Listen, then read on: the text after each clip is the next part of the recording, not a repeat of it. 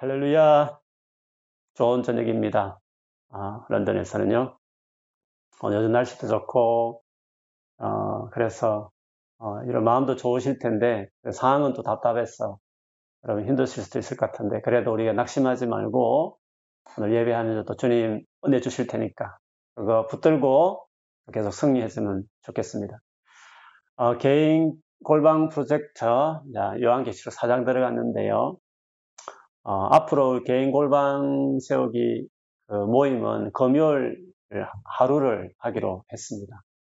제가 욕심내어서 이틀 했는데 요한계시록 하도 공부할 내용이 많은 책이라서 온종일 하다 보니까 개인적인 시간도 없고 이래서 너무 욕심이었나 싶어가지고, 그래서 금요일날 10시에 하루 하겠습니다.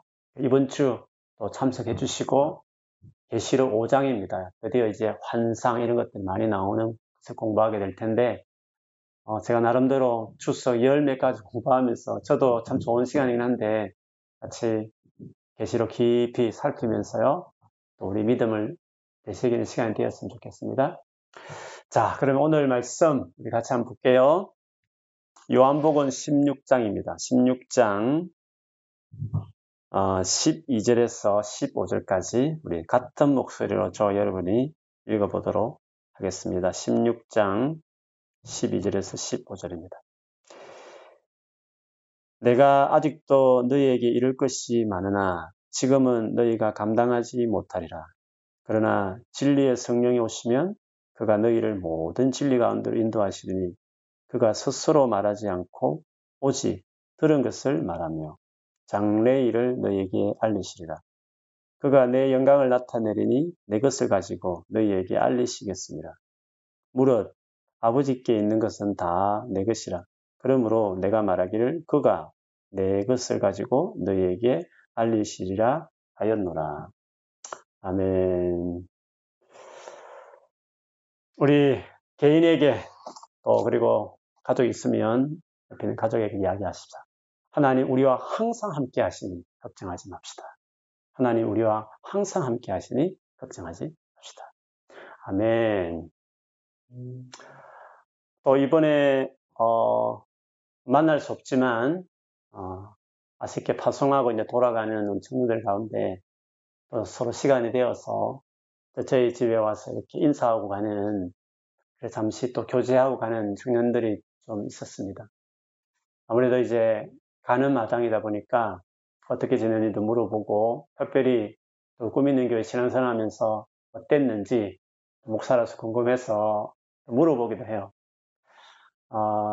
대답하는 우리 형제자매들 가운데서 여러 가지 뭐 감사한 일도 있지만, 특별히 B2 코스라고 성경 공부하면서 참 신앙적으로 많은 도움을 얻었다, 그렇게 고백하는 장면들 좀 있더라고요. 참 기뻤습니다.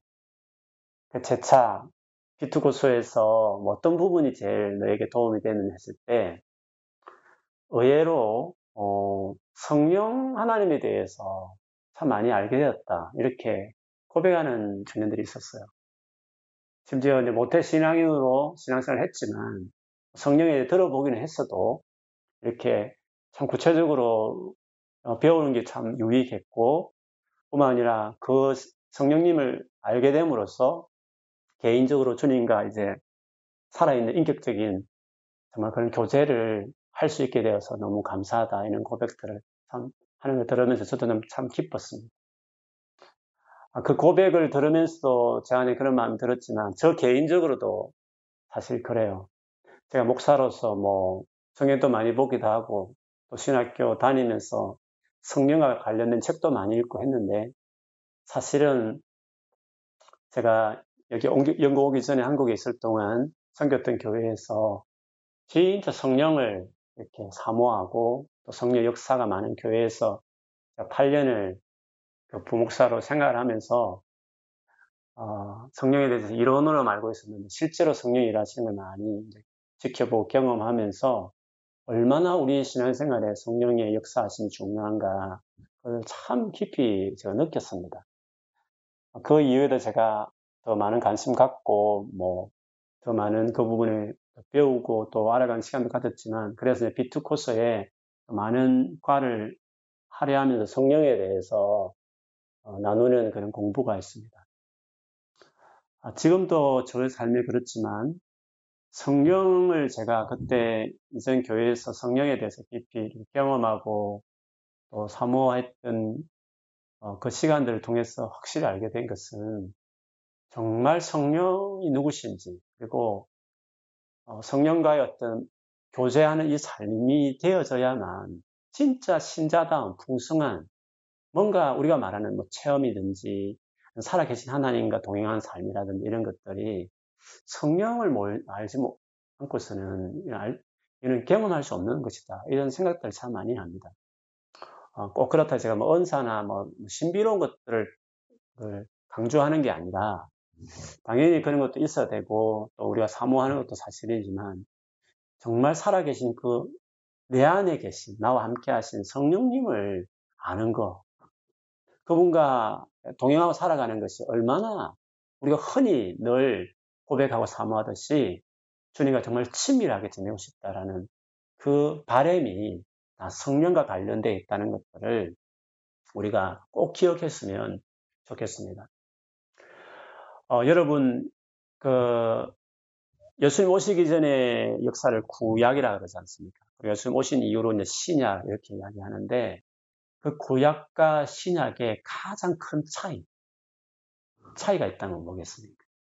물론 예수를 믿고 난 이후의 삶과 예수님 오시기 전의 삶이지만 그 구약의 성도들도 구약의 성도들은 어떻게 어떻게 구원받았습니까, 여러분? 구약의 사람들은요, 어떻게 구원을 받았습니까? 율법을 지켰어요? 성경에 보면 아브라함이 뭡니까? 믿음으로 거룩게 되었다고 해서 구약의 사람들도 예수님 오시기 전이었지만 오실 예수님을 바라보면서요. 그 오실 예수님을 바라보면서 그 양을 피를 이렇게 제사를 드리면서 그게 다 피를 통해서 제사함을 받게 하는 예수님에 대한 예수님 하실 일들에 대한 그 내용을 담은 것들이 어떤 제사도 않습니까? 그래서 그걸 한다는 것 자체가 어떤 피를 의지해서 용서받는 것입니다. 그것도 예수를 믿는 어떻게 보면 한 가지 길이죠. 그래서 구약의 성도들도요, 예수를 믿어서 구원을 받았습니다. 신약의 우리야 더 말할 것도 없죠. 구약의 사람들도 예수를 믿어서 구원받고 신약의 우리도 예수를 믿어서 구원받는데 그러면 구약의 성도와 신약의 성도의 차이가 있다면 뭘까요? 그거는요, 성령이 있고 없고의 차이입니다. 물론 구약에도 성령이 임재하셨죠. 삼손이 성령 충만해서 사도도 찢어 죽이고 그렇게 하고 많은 선지자들도 성령 충만해서 또 이렇게 환상도 보고 예언도 했죠. 그런데 성령이 우리 위에 임하기는 했지만요, 구약의 성도들이 그리고 특별히 택한 사람들에게 이렇게 임하셨지만 그 택함 받은 사람들도 마찬가지지만 성령이 우리 안에 within us, within me, 내 안에 임하는 성령은 구약 시대에 없었습니다. 그래서 신약에 와서 비로소 성령이 우리 안에 완전 연합하는 관계 맺는 그런 성령의 임하심이 신약 시대에 가능했습니다.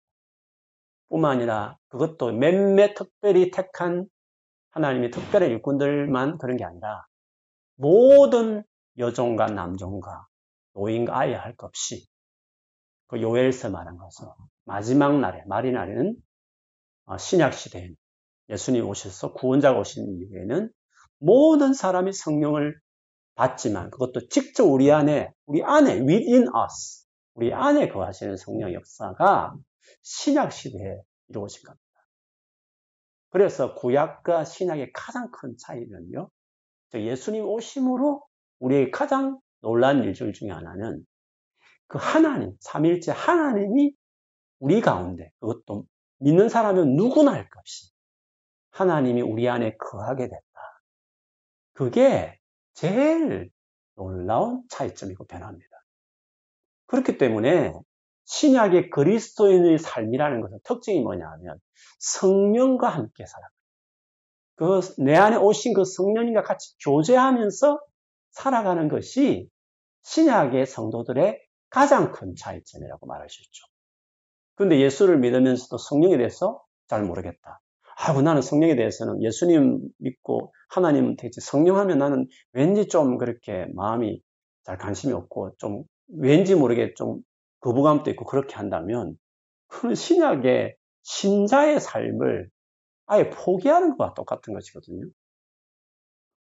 예수님이 십자가 돌아가신 목적이 그 성령이 오시게 하기 위해서, 성령이 우리 가운데 내주하기 위해서 십자가 돌아가셨는데, 그 예수를 믿고 나서도 그 오신 성령님, 그 성령과 같이 살아가는 삶 자체에 대해서 잘 모르고 관심도 없고 또 한편으로는 좀 이렇게 꺼림직하게 생각한다고 한다면 그리스도인다운 삶을 정말 살아갈 수 없는 겁니다.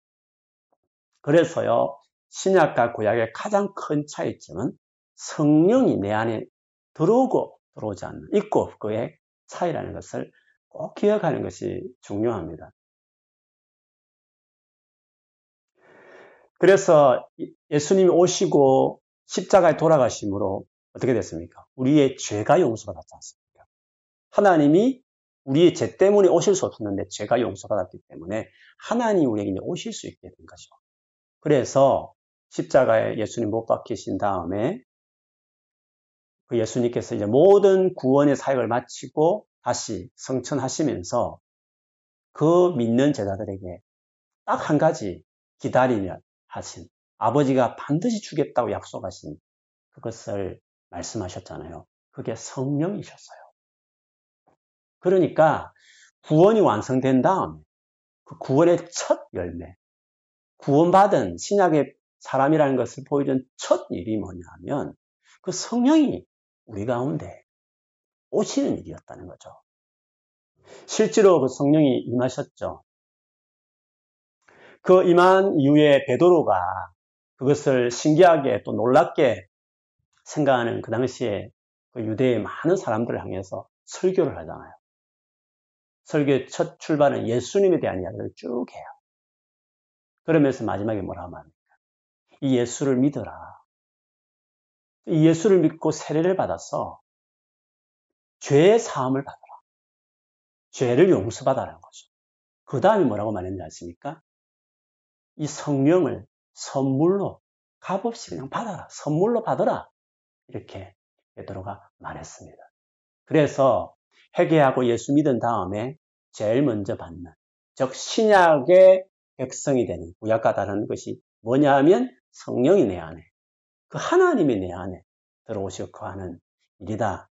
이렇게 이야기하고 있습니다. 이 같은 신약의 일을요, 구약의 예언자들이 많이 미리 예언을 했습니다. 구약 끝물에 갔을 때요. 그래서 이 성령을 받는 그것이야말로 진짜 하나님의 백성의 표시다, 사인이다, 이런 말들을 많이 했습니다. 그 부분을 이미 알고 있고 그렇게 믿고 있던 유대인들이었기 때문에 특별히 성령이 이렇게 강하게 임하고 성령이 임재하는 것을 목격했을 때 저마다 진짜 하나님 백성이구나라고 모두가 그렇게 인정했어요. 그 같은 것을 가장 잘 그 당시 상황 가운데 잘 보여주는 책이 뭐냐면 사도행전입니다. 사도행전을 보면요, 사실은 하나님 백성이 아니다, 하나님 백성이 될 수 없다라고 정통 유대인들이 거부했던, 인정하지 않았던 부류의 사람들이 있는데요. 한 부류가 사마리아인이었어요. 사마리아인. 반유대인, 반이방인처럼 그렇게 생각했죠. 북이스라엘의 수도였으니까. 북쪽 이스라엘이 막 이렇게 잡종되듯이 그렇게 됐잖아요. 그래서 진짜 유대인이 아니야. 더럽혀진 유대인, 이방인 같은 유대인. 이렇게 해서 하나님 백성이라고 사마리아인들을 이렇게 취급을 하지 않았어요. 이방인들은 뭡니까? 말할 것도 없죠. 개라고 받고 지옥의 땔감이다, 이렇게 직접 그렇게 이야기를 했어요. 그런데 사도행전에 보면 그 사마리아인들이 하나님 백성이 되는 이야기가 나와요.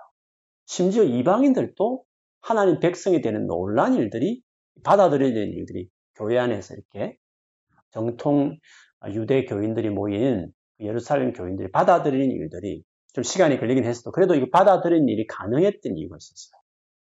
어떻게 그들이 그 그 수백 년 동안 절대로 하나님의 백성 아니라고 말했던 사마리아인과 이방인들이 어떻게 진짜 참 하나님의 백성이구나라고, 그것도 정통 유대인들 중심인 예루살렘 교인과 사도들이 그렇게 받아들인 일이 가능했을까요? 그거는 그렇게 구약에서 예언가들이 말했던 예언대로 성령이 내렸기 때문에 그렇습니다. 여러분, 그 사도행전 8장에 보면 그 집사님 중에 한 분인 빌립 집사님이 사마리아에 가서 복음을 전하는데 막 엄청난 기적이 일어나고 많은 사람들이 예수를 믿게 돼요. 그래서 예루살렘에 있는 사도들이 그것을 너무 신기하고 놀랍다 생각해서 일종의 이제 조사단 같은 걸 보냈죠. 최고 조사단, 베드로와 요한이라는 최고 사도가 직접 현장에 가서 이게 진짜인지 아닌지를 보기 위해서 갔죠. 가서 보니까 진짜 예수를 믿는 고백들을 하는 거예요. 그래서 이 사람들이 진짜 하나님의 백성인가 그런 마음으로 이들에게 이제 기도를 해줬어요. 기도를 해주니까 그때 성령이 어떤 현상적으로 부인할 수 없을 만큼 강하게 성령이 그 기도하는 현장에 나타나는 거예요. 즉 베드로와 요한이 자기들이 오순절을 받았던 성령의 현상과 똑같은 그 일이 사마리아 지역에서 그들을 위해 기도해 주는데 그 사람들에게 그 성령을 받고 막 변화되는 것들을 이제 경험하게 된 거죠. 그래서 그들을 사마리아 사람들도 예수를 믿으면 유대인을 개종하지 않더라도 하나님의 백성이구나 하고 그들이 받아들이게 돼요. 그때부터 베드로가 이제 생각이 많이 바뀌기 시작하죠. 그 다음에 결정적인 변화는 고넬료였어요, 여러분. 고넬료는 이방인이잖아요. 이탈리아 이방인 백부장이었잖아요. 그 고넬료가 천사의 지시를 받아서 이제 베드로를 자기 집에 초청하죠. 베드로는 이방인 집엔 절대 가지 않았어요. 뭐라 해도 이방인 집에 가는 것 자체가 더럽다고 생각할 정도로 이방인을 받아들일 수 없고 카카하지 않았어요. 그런데 그 하나님도 환상을 보여주고 그래서 참 불편한 마음으로 갔죠. 가서 이제 복음을 딱 전하는데 말씀을 전하자마자 성령이 막 내리는 거예요. 아주 제일 사도행전에 강력하게 성령이 임재한 거예요. 오순절에는 그래도 10일 동안 열심히 다락방에 모여서 기도를 했잖아요. 또 사마리아 사람들은 뭡니까? 빌립이 전도도 하고 있어 먼저 믿고 이렇게 준비된 게 있었잖아요. 근데 고넬료 집에서는 그러니까 말씀을 전하자마자 시작했는데 바로 성령이 내리는 거였죠. 참 하나님 그렇게 하신 이유도 있어요. 성령이 내리면, 성령을 받으면 하나님 백성이라는 사인이라는 걸 확실히 알고 있는 유대인들이었기 때문에 이방인 받아들이기 힘든 이방인들에게는 더 강하게, 세게 성령 역사하시는 것들을 보여줘야 저들이 부인할 수 없는 거죠. 그래서 강력하게 성령이 임했을 때 그 정통, 골통 유대인인 베드로도요, 그 자리에서 그냥 바로 세례를 줘요. 나중에 이제 그 소식을 듣고요, 자초지종도 모르고 이방인 집에 갔다고 하니 그것만 들어가지고 베드로에게 막 그 예루살렘 교인들이요, 지도자들이 막 항의를 했어요, 베드로에게. 그만큼 이방인을 받아들인 게 그 당시엔 진짜 어려웠던 거예요. 그랬을 때 베드로가 뭘 말했는지 아십니까? 저들이 성령을 받더라, 우리가 똑같이. 그러니까 아무 말을 못했어요. 그러면 진짜 진실하게 하나님을 섬기면 이방인들도 하나님의 백성이 될 수 있겠구나라고 저들이 생각을 바꿀 정도였습니다. 그만큼 성령을 받는 것은 하나님의 백성이라는 확실한 사인이며 증거라는 것을 유대 그 당시의 사람들이 다 알았다는 거죠. 그래서 다른 데보다도 사도행전에 특별히 이렇게 성령이 강하게 임하는 그 장면을 곰곰이 보면 유대인들이 받아들일 수 없는 사마리아인들 그리고 이방인들에게 특별히 그리 강한 사인을 보여주셔야 될 이유가 있었던 것도 바로 그 때문이라고 말할 수 있습니다. 그래서 이방인들이 유대인으로 개종을 하지 않더라도 바로 하나님 백성이 되는 데 있어서 가장 큰 결정적인 역할을 했던 것이 성령이었어요. 초대교회 때 예수님이 이방인들에게 널리 전거될 수 있었던 결정적인 이유도요, 성령이었습니다. 그래서 이방인들 중심의 최초의 교회라고 말할 수 있는 것은 갈라디아, 1차 전도 때 갈라디아 지역의 교회들이었어요. 바울이 거기에 이제 최초 쓴 서신이 그것이 갈라디아서인데, 그 갈라디아서를 쓰게 된 경위가 그렇죠. 유대, 정통 유대인들이 그 많은 사람을 해신했다는 갈라디아 지역에 가서 바울이 전했던 그 교회를 향해 갔어요. 그들에게 그렇게 말한 거예요. 유대인으로 개종을 해야 된다. 예수를 믿는 것은 귀한 일인데 유대교처럼 할례도 받고 유대인 어떤 의식도 지키고 유대인 같은 이런 어떤 율법을 지키는 사람이 되어야 그게 하나님의 백성이 된다. 라고 율법의 행위를 따라야 된다는 것을 그 이방 교회를 향해 가서 말을 한 거죠. 근데 바울이 발끈한 거예요. 그래서 급하게 쓴 책이 갈라디아서거든요. 근데 그 갈라디아서에서 보면 바울이 그 이방 교회임에도 불구하고 그들에게 너희가 하나님 백성이 확실하다는 것을, 즉 예수만 믿어도 확실하게 하나님 백성이 될 수 있다는 것을 어떻게 여러분 바울이 말했는지 아십니까? 갈라디아서에 보면 3장에 보면 이런 말이 나와요. 어리석도다 갈라디아 사람들아. 그래서 어리석다는 거죠. 왜? 예수 그리스도께서 십자가에 못 박히신 것이 너희 눈앞에 밝히 보이거늘 누가 너희를 꾀더냐. 마치 예수님 십자가에 못 박힌 것이 앞에 보이는 것처럼 그렇게 생생하게 십자가에 대한 복음을 나를 통해 전해들었는데 불구하고 누가 너를 이렇게 유혹하고 이렇게 헷갈리게 꾀더냐는 거죠. 그러면서 뭐라 말하냐면 내가 너희에게서 다만 이것을 알려 하는, 아, 너희에게 이것 좀 듣고 싶다, 이것 좀 알고 싶다, 한번 확실하게 한번 말해보라 하면서 한 말이 뭐냐면 너희가 성령을 받은 것이 율법의 행위로냐 아니면 복음을 듣고 믿었기 때문이냐 라고 말을 했습니다. 왜 성령 받은 것은 굳이 바울이 이렇게 말을 했을까요? 이방 교회에는 불구하고 바울이 아마 이 갈라의 복음을 전할 때 그들이 예수를 믿을 때 성령의 강력한 역사가 역시 그 지역에도 있었던 것 같아요. 그러면서 바울이 그 성령 받은 것을 설명하면서 이 성령 받은 것이야말로 진짜 하나님 백성의 사인이다. 그게 구약에도 말하고 있고 그것이 예수님도 말씀하셨기 때문에 이 성령 받은 것으로 너희가 하나님 백성이 확실하다. 그거를 강조했던 거였죠. 그래서 바울이 다시금 그때 그것을 이야기하는 거예요. 하나님 백성의 확실한 사인인 성령 받은 걸 한번 생각해봐, 너희들. 한번 듣고 싶어. 너희가 성령을 받았을 때 율법을 막 많이 지켜가지고 그 결과로서 그래서 성령을 받은 거냐 아니면 율법이 뭔지도 모르고 지키기 전인데 불구하고 그냥 내가 전한 복음을 듣고 믿기만 해도 그때 너희가 성령을 받았느냐. 그건 뭐겠습니까? 복음에 대해 듣고 믿는 것만으로도 그들이 성령을 그때 받았거든요. 그래서 성령 받았다면 하나님 백성이지 않나. 그걸 뭘 말하나요? 예수를 믿는 것만으로 충분한 거다. 그 이방 교회를 향해서도 성령 받음이 하나님 백성의 사인이라는 것을 그렇게 말한 것이었어요.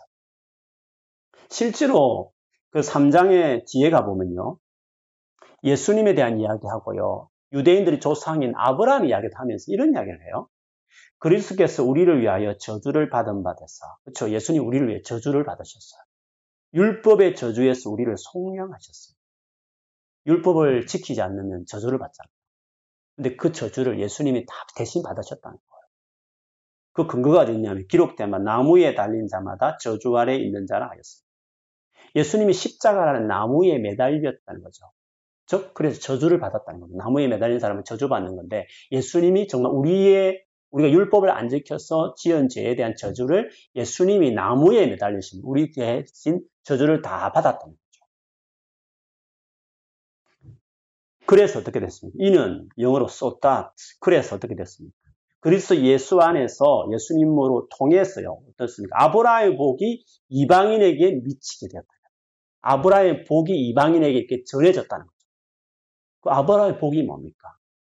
아브라함이 불렀을 때 하나님이 아브라함에게 너를 통해서 모든 족속이 복을 받을 것이다. 그 복이 뭡니까? 뭐 잘 살게 된다 그런 말은 하지 않습니까? 그 복이 뭐겠습니까? 결국 예수님을 통해서 얻을 구원이죠. 그렇지 않습니까? 그래서 예수님을 통해서 드디어 아브라함이 약속했던 모든 족속들, 모든 이방인들이 구원을 받을 것이라는 그것들이 예수님을 통해서 이루어졌다는 거예요. 그러면서 이어서 이렇게 말했어요. 또 우리로 하여금 믿음으로 말미암아 성령의 약속을 받게 하려 함이라.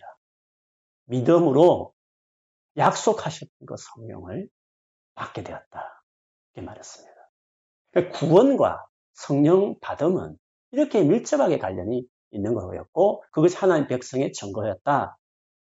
그렇게 심지어 이방 교회를 하면서도 바울은 하나님 백성의 확실한 증거를 성령으로 이렇게 결국 이야기했음을 볼 수 있습니다. 그렇게 본다면 이 땅에 오신 예수님, 그 예수님의 구원, 그 예수님과 성령과는 너무나 밀접한 관계가 있다는 것을 이렇게 알 수가 있습니다. 특별히 성령이 왜 오셨느냐, 오신 목적을 생각해 보면 더 예수님과 성령의 밀접한 관계를 알 수 있습니다. 특별히 그것을 오늘 본문이 잘 말해주는데요. 이 본문은 예수님이 십자가에 돌아가시기 바로 전날 밤에 제자들과 마지막 밤을 보내는 자리에서 길게 마지막으로 예수님이 주셨던 요한복음에 있는 다락방에 했던 강해, 다락방 강해라고 하는데요. 14장부터 14, 15, 16 이 세 장을 길게 제자들에게 마지막 12 제자들에게 말씀을 하셨어요. 그런데 여러분 그 세 개의 장에서 제일 집중적으로 많이 강조하는 것이 뭐냐 하면 당신이 죽고 승천하신 이후에 보낼 또 다른 보혜사, 즉 진리의 성령, 성령에 대해서 예수님이 특별히 그 세 장에 많이 강조합니다. 그 많이 성령의 강조 14장에도 나오고 15장에도 나오고 16장에도 또 계속 나오는데 오늘 그 성령에 대한 말씀 중에 한 부분을 오늘 본문에 지금 읽은 것이었어요. 이 본문에 보면 성령께서 오셔야 될 이유를 예수님이 이렇게 말씀하셨어요. 내가 너희에게 사실 할 말이 있는데 너희가 이 말을 잘 감당을 할 수 없기 때문에. 왜? 그 당시 이해를 할 수 없었기 때문에. 말해도 도무지 받아들일 수 있는 상황이 아니었기 때문에 감당할 수 없기 때문에 내가 사실 할 말이 있지만 말할 수 없다 하시면서 그러나 너희가 진리의 성령이 오시면 성령이 딱 오시면 너희가 그 성령이 의해서 모든 진리 가운데로 인도받을 것이다 라고 말씀하셨어요. 그러면서 말씀하시기를 근데 그 성령이 하시는 그 말씀이라는 게 생뚱맞은 내가 하자는 이상한 새로운 것을 말하는 것이 아니라 내 것을 가지고 내가 너에게 한 말들을 생각나게 하고 그게 무슨 의미인지 깊이 깨닫는 지금 내가 감당할 수 없어서 내가 자세히 말할 수 없지만 내 것을 가지고 그 성령이 너에게 스스로 지내는 자기의 성령의 자기 스스로 뭔가 지내는 게 아니라 내 것을 가지고 예수님의 것을 가지고 너희에게 가르쳐서 진리 가운데 인도하실 것이다 이렇게 말씀하셨어요. 여러분 그 제자들이 그 당시에 감당할 수 없는 말씀이 뭐였을까요? 지금 조금 전에 말씀했던 것처럼요. 메시아인 하나님 약속한 메시아가 고난받고 십자가에 죽는다? 이거는 도무지 그 당시의 사람들이 이해를 못했어요.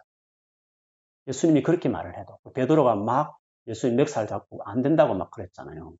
예수님께 항의도 하고 그랬잖아요. 그래서 예수님 사탄아 물러가라고 내 뒤로 물러가라고 말할 정도 그들은 그 메시아 고난받고 죽는다는 이게 정말 중요한 말씀인데 고약했어요. 사실 지금 생각해보면 정말 중요한 말씀이죠. 그런데 그 정작 중요한 그 말을 그 당시 제자들은 받아들이기에 감당이 안 됐던 또 대표적인 게 뭘까요? 조금 전에 많이 말했던 이방인들, 정통 유대인이 아닌 그 이방인들이 유대인이 되는 표시인 할례나 뭐 안식일 제도나 뭐 중요한 절기나 뭐 유대인들이 중요한 그 율법의 규정 이런 것들을 지키지 않아도 즉 유대인처럼 그렇게 바뀌지 않더라도 예수만 믿어서 이방인 있는 그 채로 구원을 받을 수 있다. 이거는 전혀 유대인들이 이해할 수 없고 받아들일 준비가 안 돼 있었어요. 그래서 여러분 사도행전 우리가 오랫도록 주일날 설교하면서 나눴지만 바울이 3차전도 끝내고 로마까지 끌려가기 그때까지도 그렇게 할 때도 교회 안에서도 아직도 그걸 못 받아들이고 있는 교인들도 그랬다는 거죠. 그만큼 이방인들을 받아들인 것 자체 이것도 참 초대기회 때 어려웠던 이야기였어요. 그래서 주님이 그런 의미죠. 너희가 감당할 수 없는 말이다. 그런데 성령이 임하고 나서 어떻게 됐습니까? 점점 이렇게 바뀌기 시작하면서 그래서 그 제자들 그리고 그 제자들의 분신 같은 사람들이 쓴 신약 성경을 곰곰이 보시면요. 제일 중요한 게 이 두 가지예요. 예수 그리스도가 왜 죽으셨나? 그 죽음만이 그 죽음으로 어떻게 우리의 구원이 이루어졌는가? 그거를 말해요. 그리고 어떻게 이방인이 모든 족속들이 심지어 유대인들마저도 예수를 믿어야만 구원을 받는 것이 왜 하나님의 뜻인가? 하나님이 원래 계획이었는가?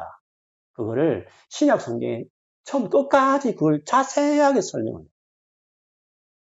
바울이 그 부분에 독보적이었죠. 그래서 바울이 참 유대 최고의 신학자이면서도 그 사람이었기 때문에 이걸 설득을 해낼 수 있는 이런 책들을 써냈었고요.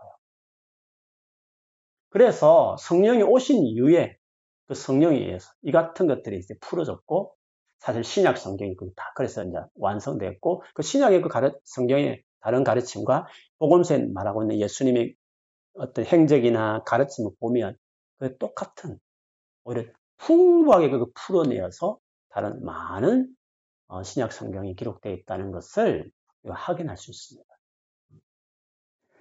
그래서 성령께서 사실은 오셔서 이런 모든 것들을 이제 예수님에 관련되어 있는 이런 것들을 하셨는데 오늘 본문에서 특별히 좀 주목하고 싶은 것은요. 그 14장 앞부분입니다. 14장 앞부분에 보면요. 그가, 즉 진리의 성령이 오시면 그가요. 내 영광을 나타내리니. 내 영광을 나타낼 것이다. 예수님 하신 말씀이니까 성령이 오시면 예수님의 영광을 나타낼 것이다. 이런 말씀을 하셨어요. 성령이 오시는 목적이죠. 물론 NIV 성경도 그렇고 이걸 의역으로 했어요. 성령이 오신 목적은 예수님을 영화롭게, 예수님께 영광을 돌리는 그런 일을 성령께서 하신다. 이렇게 풀을 수 있습니다. 결과적으로 보면 그 말씀이 맞지만요. 그냥 처음, 원래 이 단어 자체를 본다면 어떻습니까? 성령이 오시면 예수님의 그 영광을 나타낸다. 예수님의 영광을 나타낸다는 것입니다. 이것을 이해하려면 이 영광이라는 단어를 좀 아는 것이 필요해요. 여러분 구약 성경에 보면요. 하나님의 영광이요. 성막에 모세가 만든 성막에 임했고 그 다음에 예루살렘 그 솔로몬 성전에 임했죠. 그리고 이사야가 기도하는 중에 있고 하나님의 영광을 보잖아요. 그 영광이라는 이 말이 나올 때 곰곰이 특징이 있어요. 그건 뭐냐면 하나님께서 당신을 드러내는 거예요. 당신의 존재를 이렇게 확 드러낼 때. 그래서 하나님이 진짜 실체의 하나님이 어떤 분인지가 우리에게 이렇게 나타내고 보여질 때에 그 단어를 영광이라는 표현을 써요. 영광이 나타났다. 나타난다. 영광 이런 두 개는 어떤 같이 늘 쓰여지는 거죠. appear. The glory of God appears. 그 영광이 나타나는 거죠. 보여지고 느껴지고 체험되는 것을 말하래요. 자, 그런 의미를 가지고 다시 오늘 본문을 보십시오. 성령이 오시면 예수님의 영광을 나타낸다. 그럼 무슨 뜻입니까? 성령이 오시면 예수님이 어떤 분인지, 예수님이 그 진짜 예수님의 그 실체를 우리로 하여금 알게 예수님이 어떤 분인지를 드러내고 밝히 그분을 알 수 있도록 계시하고 깨닫게 하고 그래서 예수 만났다. 와, 뭔가 예수님 인자는 누군지 알겠다고 가슴으로 이렇게 다가오는 그때는 성령이 그 개인에게 어떤 식으로든지 영광을 확 나타내는 거죠. 그래서 그 개인이 예수님이 드디어 귀로만 넣고 머리로만 생각했던 그 예수님인데 이제 뭔가 가슴으로 진짜 예수님 이런 분이 나가고 뭔가 이렇게 확실하게 예수님이라는 존재를 이제 인식하게 되고 알게 되는 거죠. 성령께서 그렇게 한다. 그래서 성령이 오신 목적이 뭐라고요? 예수님이 누구신지, 그 예수라는 그분을 확 드러내기 위해서 이 땅에 성령이 오셨다라는 것을 우리가 알 수 있습니다. 여기서요, 우리가 알 수 있는 중요한 사실 하나가 있습니다. 우리가 어떻게 하면 예수님을 알 수 있을까? 우리가 늘 지금 우리 교회에서 강조하는 거고, 여러분 안에도 정말 예수 그리스도를 알고 싶다 하는 마음이 있는 것이잖아요. 그 중에 정말 중요한 한 가지, 오늘 말씀에 근거해 본다면 성령을 통해서 예수님을 알 수 있어요. 나는 예수님은 좋지만 성령은 그 말이 얼마나 모순된 말인지 아시겠죠? 하는 성령 없이는 그렇게 좋아요 하는 예수님을 알 수 없다는 거예요. 성령 자체가 오는 목적이 뭐냐면 그 예수님을 제대로 알도록, 예수님을 제대로 믿도록, 예수님을 제대로 닮아가도록, 예수님을 더 따라가고 순종하도록, 모든 걸 예수님 중심으로 되도록 하기 위해서 성령이 오셨다는 것이죠. 그래서 성령을 모르거나 성령이 관심이 없는 사람들은 예수를 믿는 것, 예수를 따르는 것, 예수를 아는 것 자체가 자기가 원하는 만큼 그것이 사실은 될 수 없다는 것을 너무 잘 알아요. 그래서 여러분 곰곰하게 신약 성경을 한번 봐봐요. 예수와 성령이 얼마나 밀접한 관계에 있는지, 성령을 통해서만 예수를 믿을 수 있고 주라 고백할 수 있고 예수를 알아갈 수 있다는 거예요. 그래서 어떻게 하면 예수님을 잘 알 수 있을까? 성령을 사모하고 관심을 갖고 정말 그분이 그 영광을 알도록, 그 실체를 알아가도록 성령 역사해달라고 그렇게 사모하는 게 참 중요합니다. 그래서 요한복음에 좀 우리가 16장에 봤지만 15장에 보면 끝에 보면 이런 말이 있어요. 예수님 말씀하신, 내가 아버지께로부터 너희에게 보낼 보혜사 곧 아버지께로부터 나오시는 진리의 성령이 오실 때에 그가 나를 증언하실 것이요 너희도 처음부터 나와 함께 있었으므로 증언하느니라. 그 성령이 예수님을 증언한다. 예수님이 누구신지. 그리고 사도들도 사실은 그 예수를 증언하기 위해서 예수님 특별히 준비시킨 거죠. 그래서 예수를 누가 증언해? 두 증인이에요. 성령이 증거하고요. 그리고 그 예수를 믿는 사람들이, 제자들 뿐만 아니라 오늘 우리 역시도 그 예수를 증거해요. 그래서 예수를 어떻게 알 수 있죠? 예수 이미 알고 있는 사람을 통해서 배우기 필요해요. 사람을 통해서도. 왜냐하면 예수를 알게 하는 데서는 성령도 증거하지만 사람도 증거하니까. 그래서 이렇게 성경도 보고 설교도 듣고 또 묵상도 하고 개인 골방도 세우고 뭐 그렇게 하는 거죠. 그걸 통해서 알아가는 거니까. 그것도 사람을 통한 증거도 필요하니까. 그러나 그거 못지않게 비교할 수 없을 만큼 또 성령을 증거하는, 아니, 예수를 증거하는 분이 있다는 게 성령이시다. 그걸 이야기하고 있습니다.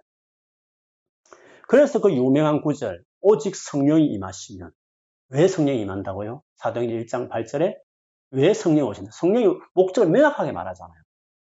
성령이 임하시면 너희가 권능을 받고 예루살렘과 온 유다와 사마리아와 땅끝까지 이르러 내 증인. 그렇죠. 사람도 예수를 증언하는데요. 그 예수를 증언하는 그 사람 역시도 성령과 함께 해야 되는 거예요. 왜? 성령 없이 그 사람만 증거하는 것은 아무 역사가 없기 때문에 그래요. 그래서 두 증인이 하나가 되는, 성령이 임하여 권능이 있게 너희와 함께 나를 증언할 것이라는 거죠. 증인이 된다는 것이죠. 그래서 성령이 오신 가장 큰 목적은요, 뭐 많은 은사, 뭐 체험, 뭐 치유, 예, 다 귀합니다.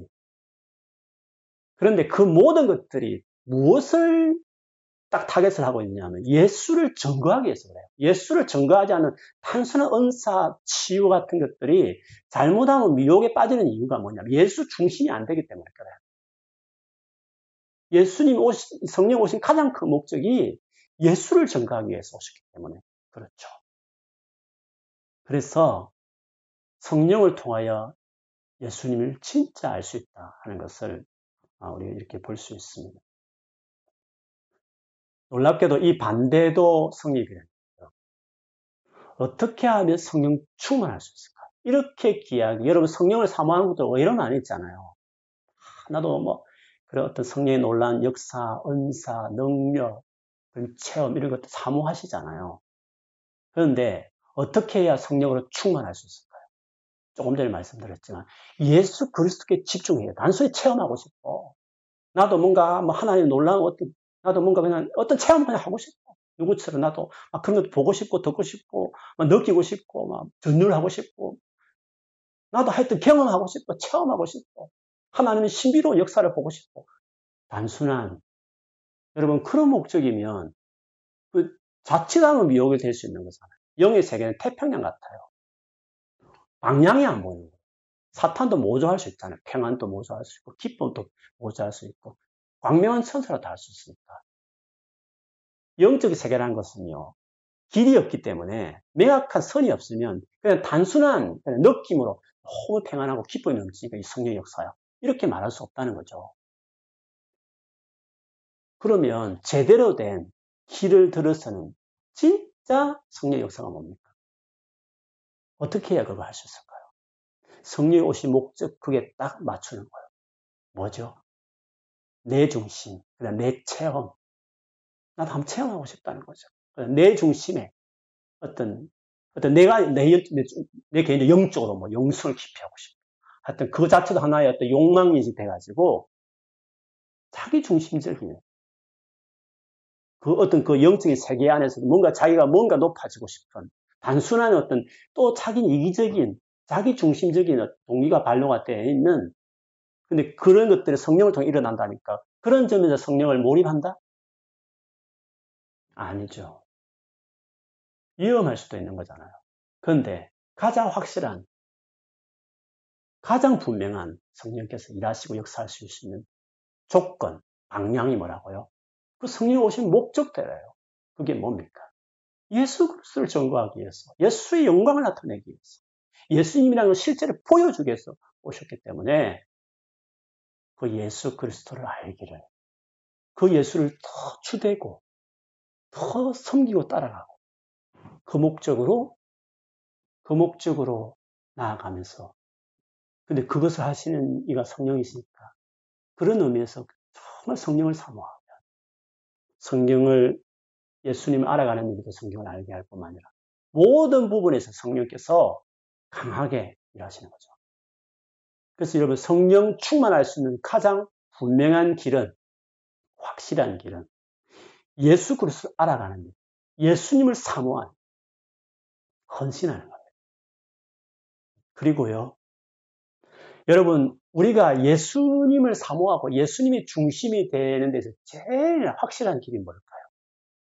예수님만 생각할 수밖에 없는 가장 확실한 신앙의 활동이 있다면 뭘까요? 네? 여러분 대답하셨습니까? 전도입니다. 전도. 제가 말씀드린 전도 현장에 가서 성부를 말하지 않습니다. 전도 현장에서 성령을 말하지 않습니다. 전도 현장에서 기독교 윤리 뭐 이런 것들을 요란하게 말하지 않습니다. 다 예수님을 대한 질문입니다. 왜 예수만 믿어야 됩니다. 예, 예수님만 유일한 길입니다. 어떻게 예수님 하나님 아들이라고 말할 수 있는가?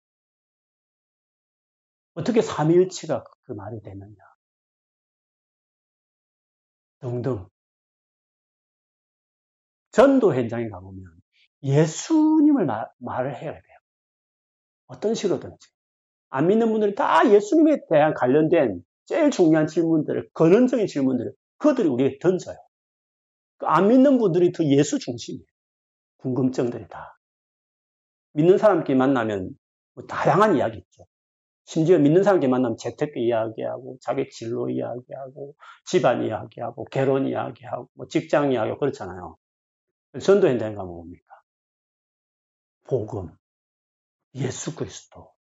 왜 그분이 확실한 구원의 길이냐? 설명해봐라. 우리가 질문을 던지잖아요. 안 믿는 분들이. 그래서 전도 현장은 예수 중심이 되게 해요. 그래서 전도를 통해서 얻는 가장 큰 축복은 뭐 전도의 열매가 있냐 없냐 이런 걸 다 떠나서 전도하는 자들이 그 예수를 설명해야 될 필요를 계속 강요당하니까 그 예수를 생각하지 않을 수가 없어요. 계속 그 질문들 그들이 하니까. 그래서 전도하다 보면 예수님을 집중할 수밖에 없어요. 묵상해도 묵상하게. 근데 놀랍죠. 예수를 계속 묵상하게 되면 어떻게 된다고요? 성령의 역사예요. 복음의 본질에 계속, 그 본질 주변에 계속 마음과 몸을, 생각들을 담궈요. 그러니까 풍성해지는 거예요. 살아나는 거예요. 왜? 생명은 예수 안에 있거든요. 성령의 권능은 복음, 그 예수, 그거를 증거하는데, 그 예수를 증거하기 위해서 성령이 임하여 권능을 주신다 했으니까. 그래서 여러분, 전도하는 사람들 보면 이상할 만큼 담대하고 성령 충만하잖아요. 왜요? 왜 그런 이유가 있어요? 다른 이유가 아니에요. 전도라는 어떤 그 활동 자체를 말하는 게 아니라, 그 전도란 그것이 놀랍게도 예수에게 집중하게 하니까, 거기에 인간의 힘 이상의 성령의 권능, 예수를 드러내고 알리는 일이니까, 예수님을 막 중요하게 생각하는 분들이잖아요. 전도는 예수님을 전해야 되니까.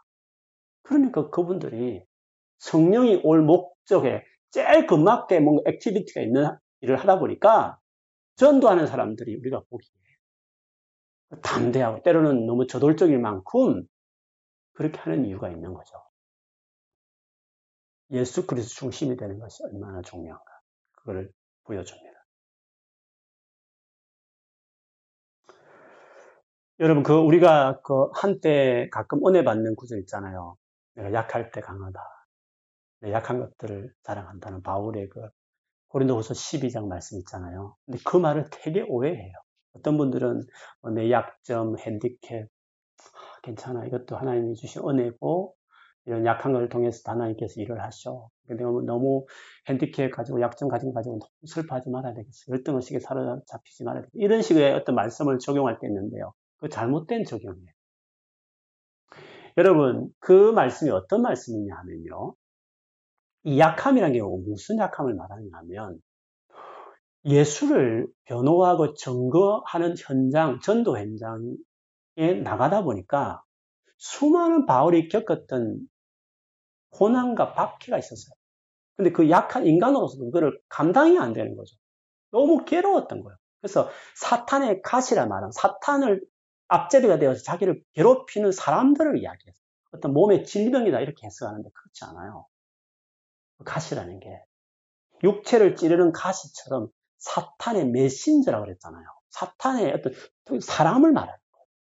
이게 복음을 전하는 현장에서 만난 바울을 괴롭혔던 수많은 사람, 그것들이 인간적으로 감당이 안 돼서 자기가 너무 약해서 감당이 안 되는 거예요. 그래서 가스를 빼달라는 것은 저 어려운 게 힘들게 하는 사람들을 좀 처리해달라 어떤 식으로 그런 말이죠.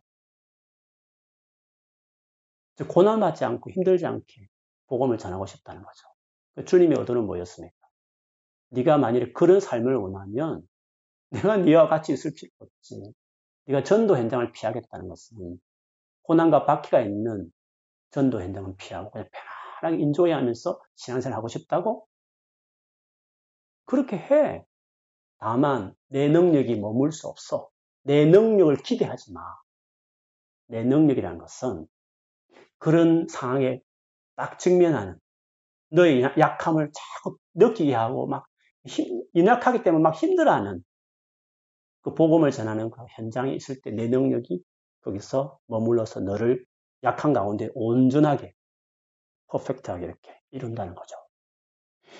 그래서 이 연약이라는 건 단순한 인간적인 어떤 남들과 다 비교했을 때 내가 가지고 있는 핸디캡이 아니라는 것을 그 12장 뒤에 보면 딱 나와요. 12장 끝에 보면 이렇게 나왔습니다. 그러므로 내가, 이 갤론입니다. 그 경우에. 그러면 내가 그리스도를 위하여, 여러분 단서를 보세요. 그리스도를 위한 거예요. 그리스도를 위하여. 그리스도를 위한 뭘까요? 계속 볼까요? 그리스도를 위하여. 그리스도를 위하여. 약한 것들, 약한 것들 나왔습니다. 지금 계속 말하는 거. 근데 그 같은 레벨에 있는 거 다 보세요. 능력과 궁핍과 박해와 공고를 기뻐하노니. 여러분, 이 박해, 공고, 궁핍, 능력이 뭘까요? 인간적인 핸디캡입니까? 살다 보면 겪는 어려움은 그냥 그런 어려움들입니까? 그리스도를 위한 능력이에요. 그리스도를 위한 약함이란 말이죠.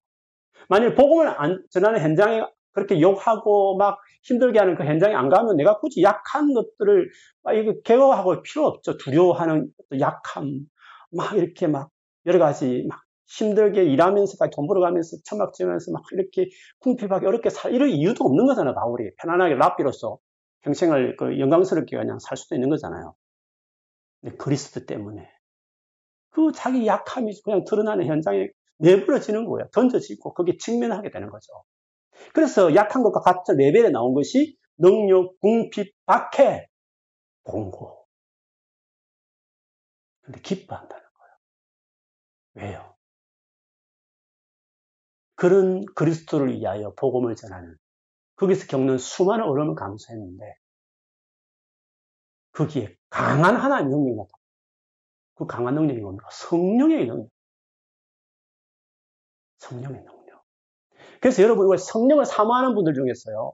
그 능력을 경험하지 못하거나 기대하는 것들이 부족한 성령 충만함에 대해서 사모하는 만큼 없는 이유는 뭐냐? 예수 그리스도를 떠나 있기 때문에. 다르게 말하면 그렇게 예수를 오랫수록 믿었으면 예수를 이제 증거할 만도 한데 예수를 전혀 증거하지 않는 거예요. 직장을 다녀도, 매년을 다녀도. 예수를 증거하자니 예수의 중심 확실히 되게 한 액티비티인 전도를 떠나서 성령 충만을 기대한다고요. 안 돼요. 골로새서 1장 28절 29절에 보면 바울이요. 우리가 그를 예수님입니다. 전파하고 예수님을 전파하고 각 사람을 권하여 모든 지혜로 각 사람을 가르치는 것은 각 사람을 그리스도 안에서 완전한 자로 세우라 하니 다 그리스도 중심이잖아요. 그런데 이를 위하여 나도 내 속에서 능력으로 역사하시는 이의 역사를 따라 힘을 다하여 수고하라. 내 속에서 능력으로 역사하시는 이가 뭡니까? 성령이시죠. 성령이 왜 역사한다고 능력있게? 예수 그리스도 전파하고 가르치기 위해서 예수님 안에 온전하게 하는 사람 만드는 그 사역을 위해서 성령이 역사한다는 거예요. 디모데후서 1장도 보면 바울이 죽기 전에 그 젊은 디모데가 두려워뜨리고 소심할 수 있는 그에게 이렇게 말해요. 하나님 우리에게 주시는 것은 두려워하는 마음이 아니요 오직 능력과 사랑과 절제하는 마음이에요.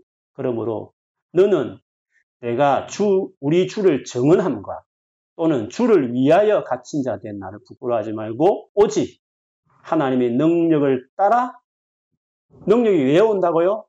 그 능력이 왜 왔고 그 능력을 따라서 뭐 때문에 그 능력을 주셔서 그 능력을 따라오라고 하신다고요? 복음과 함께 고난을 받아라. 복음과 함께 고난을 받아라. 그걸 위해서 능력이 있는 겁니다. 성령의 권능이 너무 명확한 말씀이라고 안 할 수 없죠. 그래서 결론을 말한다면 교회든지 믿는 한 개인이든지 간에 능력을 상실하는 가장 큰 이유는 예수 그리스도를 떠나 멀어지기 때문입니다. 세상의 즐거움, 또 세상에서 자기가 이루고자 하는 어떤 계획들, 성공, 풍요로움, 넉넉함 그것들이 더 목적이 되고 중심이 되니까 성령께서 역사할 이유도 없고 성령이 오신 목적과 별 관련 없는 삶을 살아가는 그에게 어떻게 하나님이 권능, 능력이라 말할 수 있는 것들이 역사할 어떤 마당을 깔아줘야 되지 않습니까?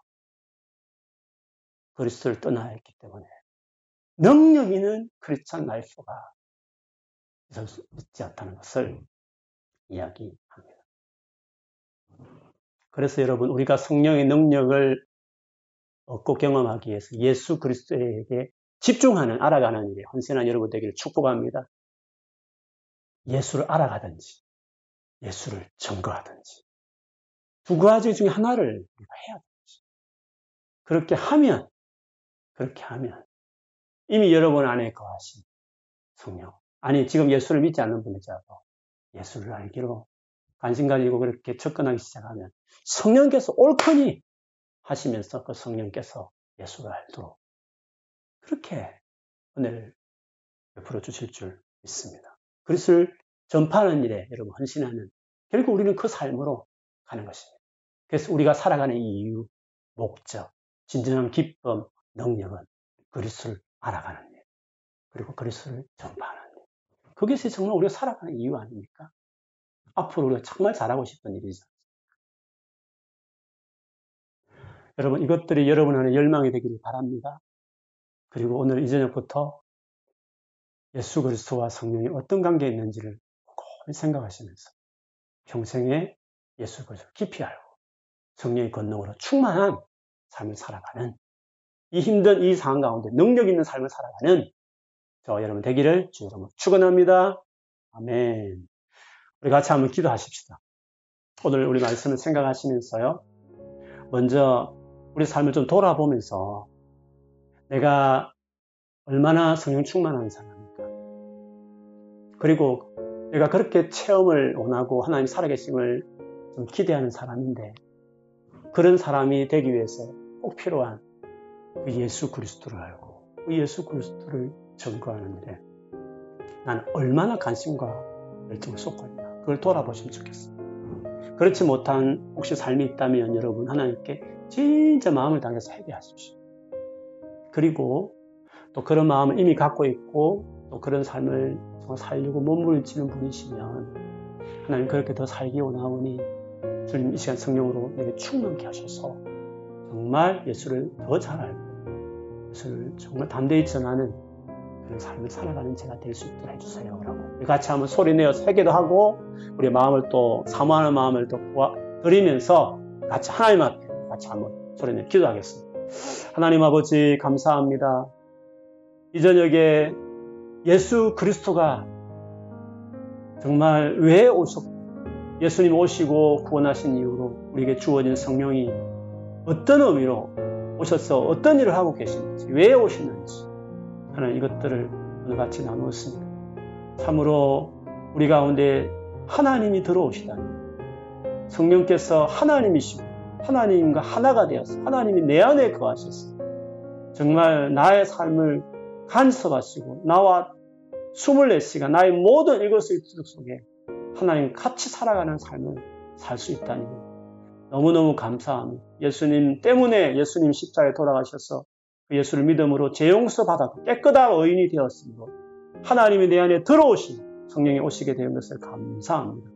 이 오신 성령님 관심 갖고 성령을 사모하고 성령께 더 마음을 열어드리고 성령을 조차 행하라, 성령의 충만함을 받으라, 성령을 따라 행하라, 성령 안에서 기도하라, 성령으로 간구하라고 하라, 이 수많은 성령을 따라 행하라 하시는 말씀, 주여 우리가 지난 살아가면서 그렇게 살아가게 하여 주시고 성령의 사람들을 일곱 질서가 되었던, 주여 우리가 하나님 나라 사역에 있어서 정말 제일 중요한 하나님 나라 사역이 결국에는 예수를 알게 하고 예수를 전하는 것입니다. 하나님 성령 충만하지 않고 어떻게 삶을 살아갈 수, 그리스도인다운 삶을, 크리스찬의 삶을 어떻게 성령 없이 살 수 있단 말씀입니다. 하나님이여 구합니다.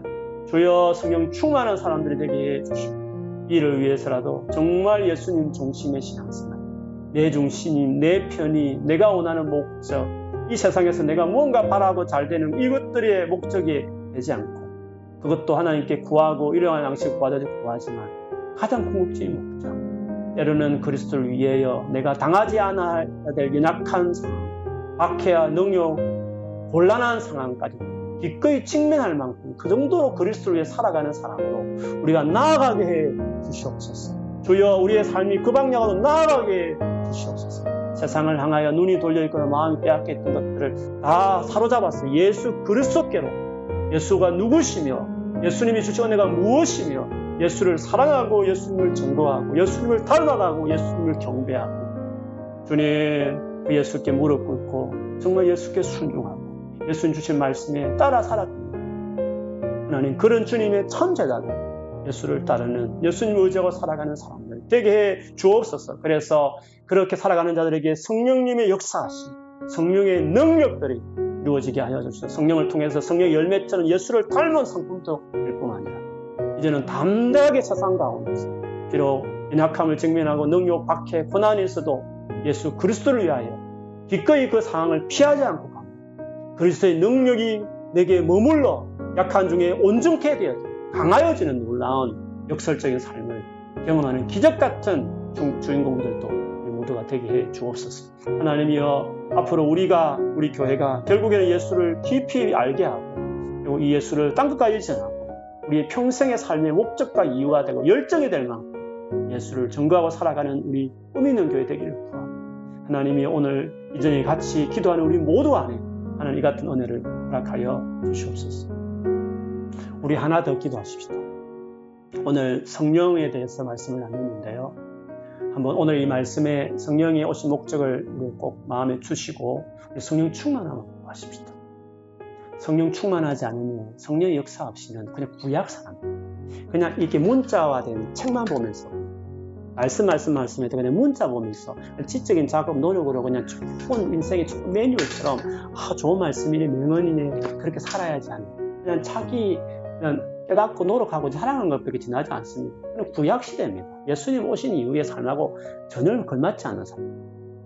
성령의 역사하심 충만한 사람. 성령을 보더라도 기도를 해도 마찬가지입니다. 우리 한번 그 성령님 우리 안에 거하시고 또 우리 공동체 안에 있는 성령님의 역사하심을 축복하십시오. 성령님 정말 역사해 주십시오. 믿음 생활 더 잘하도록 정말 주님을 바라보고 예수 중심으로 살아가는 삶이 되도록 성령님 내가 환영하고 초청하고 주여 이 시간 이 저녁에 내가 있는 이곳에서 이 자리에 하나님 성령님 임재해 주시기를 하고 우리 꾸미는 교회 안에 더 성령의 기름 부음이 넘치는 우리 교회 될 수 있도록 한번 우리 같이 한번 모이지 않지만 흩어져 있지만 우리 꾸미는 공동체 전체 안에 곳곳에 우리 성도들에게 성령의 임재의 역사하심이 있도록 이 저녁에 있을 수 있도록 앞으로 더 풍성하게 있을 수 있도록 우리 같이 소리 한번 기도하겠습니다.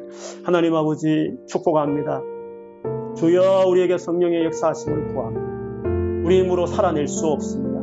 하나님 죄를 이기는 것도 사람을 사랑하는 것도 오래 참는 것도 참으로 힘든 가운데서도 소망 잃지 않고 기쁨과 감사를 정말 날마다 고백하며 살아갈 수 있는 그 모든 것, 우리 개인의 인간의 노력은 어떻게 가능한 일이겠습니까?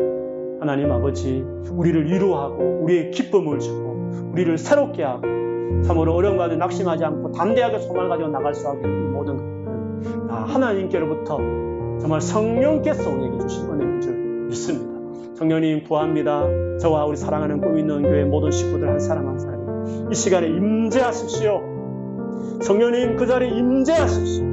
성령님 임재하여 주십시오. 성령께서 터치하십시오. 내가 나사렛 예수 이름을 구하노니 모든 어둠은 다 떠나갈 지어다. 주의 영이 충만하게 기름 부을 지어다. 이런 곳곳마다 주의 영이 강력하게 임할 지어다. 하나님께서 새롭게 하여 주옵소서. 모든 묶인 것들은 풀어질지어다. 나사렛 예수 이름으로 모든 결박들은 다 끊어질지어다. 모든 눌린 것들은 떠나갈지어다. 성령으로 기름 부음을 받을지어다. 성령이 임재하여 주옵소서. 우리의 사랑하는 성도들에게 이 밤에 하나님께서 기름 부어 주옵소서. 하나님 그 있는 거처 안에 주의 영광으로 기름 부음으로 충만하게 채워 주옵소서. 하나님이여 붙들어 주옵소서. 주의 권능 안에 다 있게 하여 주십시오. 우리는 여전히 약하고 우리는 인간적으로 다 부족한 사람들이지만 그리스도 주님의 능력으로 덮어주십시오. 우리의 삶의 현장에 성령의 나타남이 있을지어다. 성령의 나타남이 우리 안에 충만하게 이루어질지어다. 예수 그리스도의 영광이 나타나는 삶이 될지어다. 나 영광을 나타내 보여 주옵소서. 우리 사랑하는 성도들 붙들어 주옵소서. 이렇게 막막하고 답답한 가운데 있지만 우리 사랑하는 꿈 있는 교회에 속한 모든 성도들 안에 놀라운 은혜를 하나님께서 부어 주옵소서. 그래서 우리가 이런 가운데서도 살아있는 신앙들, 담대한 신앙들, 충만한 신앙들 다 가질 수 있도록 도와주시옵소서. 혹시 우리 안에 늘어져 있거나 주저앉아 있거나 하나님 약해 있는 상황들 오늘 다 일으켜 주십시오. 예수 이름은 다 일으킴을 받을 지어다. 성령님 찾아가서 붙들어 주십시오. 우리 교회가 성령 충만한 교회가 되게 하시고 성령의 권능과 영광이 임하는 교회가 되게 하여 주셔서 예수를 깊이 알고 예수를 자랑하고 예수를 사랑하고 예수를 담대히 정하는 정인된 공동체로서 우리 교회가 더 승할 수 있도록 하나님께서 이루어 주시고 우리 교회에는 수많은 회심의 역사, 생명의 역사, 하나님 그런 하나님 나라의 놀라운 영광이 임하는 그런 교회가 될 수 있도록 하나님께서 역사하여 주시옵소서. 하나님 아버지 감사합니다. 우리 사랑하는 주 예수 그리스도를 높입니다. 예수 그리스도의 그 십자가 죽음으로 하나님이신 성령 우리 안에 오게 해주셔서 감사합니다. 이제 하나님과 같이 살아가는 그 놀라운 삶을 이제는 시작할 수 있게 해주셔서 감사합니다. 우리 안에 가하신 성령을 따라 살게 해주십시오. 이 성령으로 충만한 자들이 되게 해 주옵소서. 이 성령으로 말미암아 예수를 더 알고 예수를 담대히 전하는 예수의 정인들 되게 해주십시오. 우리 약합니다. 두렵습니다. 그래서 약한 것 위에 능력이 머무는 줄 믿습니다. 내 안에서 능력으로 역사하시는 성령이 역사하심이 있는 줄 믿습니다. 그래서 우리가 평생에 무엇을 하든지 어떤 자리에 있든지 예수를 드러내는 지식, 예술, 문화, 고백, 인격, 하나님 또 피지컬하게 예수를 믿으라고 담대히 외치는 개인전도 하는 자들까지 다 될 수 있도록 우리를 세워 주옵소서. 우리 꾸미는 교회가 예수 중심의 교회가 되게 하시고 예수를 닮아가게 하시고 예수를 사랑하는 교회가 되게 하시고 예수를 담대히 전하는 교회가 될 수 있도록 축복하여 주옵소서. 이제는 우리 주 예수 그리스도의 은혜와 하나님 아버지의 말로 닿을 수 없는 크고 놀라우신 사랑과 성령께서 임하여 우리를 붙들고 우리를 다스리시는 놀라운 성령의 역사하심과 교통하심, 예수를 알고 예수를 증거하며 살기 원하는 우리 사랑하는 성도들에게 지금부터 영원토록 함께할지어다. 아멘. 네, 우리 성도님 감사합니다. 같이 해주셔서. 예수 중요합니다. 성령 여러분과 함께 하시면 도와주실 것입니다. 남은 매치에 승리하시고요. 주일날 예배 때 진짜 사모하는 마음 다시 뵙도록 하겠습니다. 승리, 샬롬.